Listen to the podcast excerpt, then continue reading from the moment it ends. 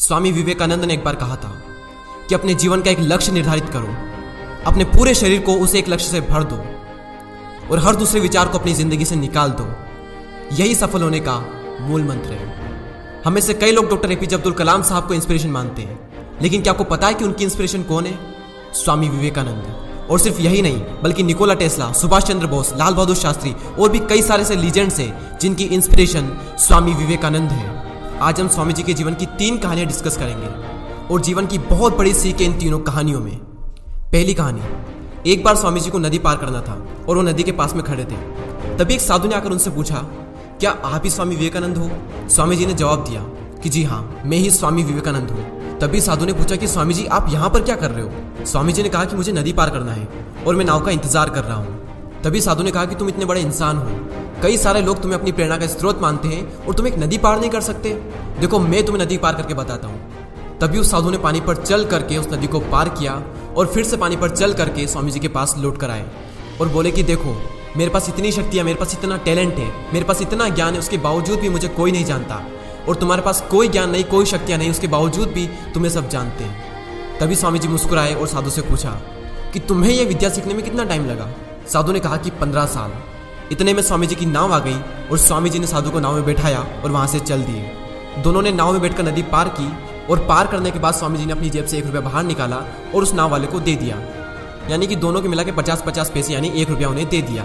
तभी स्वामी जी ने साधु से कहा कि जो काम तुम पचास पैसे में कर सकते थे, उसके लिए तुमने अपनी ज़िंदगी के पंद्रह साल बर्बाद कर दिए। और अगर यही पंद्रह साल तुम समाज की भलाई में लगाते तो आज तुम्हें भी पूरी दुनिया जानती। और मैंने यही किया।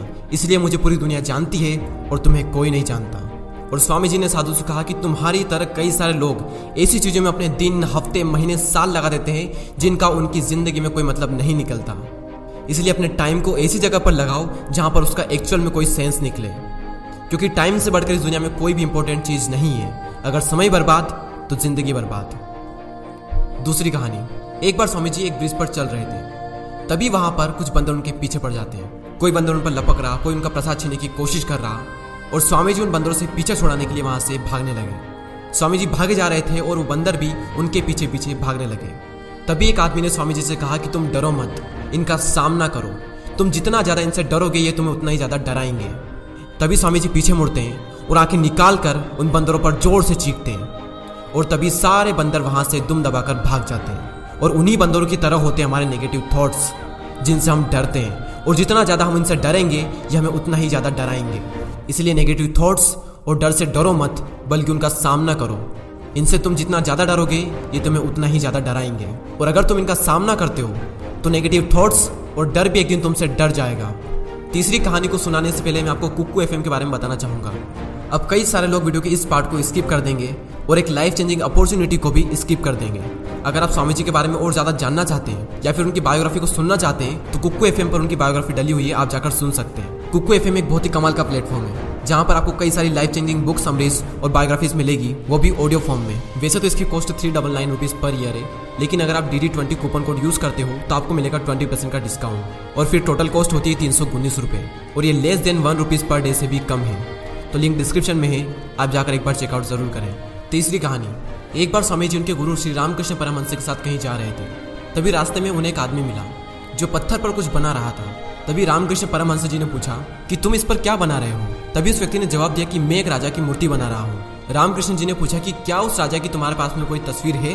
तभी उस मूर्तिकार ने कहा कि, नहीं, मेरे पास उनकी कोई तस्वीर नहीं है। तभी रामकृष्ण जी बोले, कि अगर तुम्हारे पास उनकी कोई तस्वीर नहीं है तो फिर तुम उनकी मूर्ति कैसे बना सकते हो?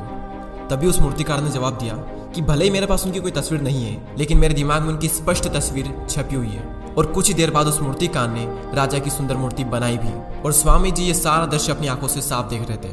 और तभी उन्हें अपने कुछ सवालों का जवाब मिल गया कि अगर कोई भी इंसान अपनी ज़िंदगी में कुछ भी पाना चाहता है तो उस मुकाम की या फिर उस चीज़ की तस्वीर उसके माइंड में एकदम क्लियर होना चाहिए। तो दोस्तों, उम्मीद करता हूँ कि आपको ये तीनों कहानियाँ पसंद आई होगी। इसी तरह के और भी वीडियोस को देखने के लिए सब्सक्राइब करके बेल आइकन को प्रेस करें। मैं मिलता हूँ आपसे अगली वीडियो में। जय हिंद, जय भारत।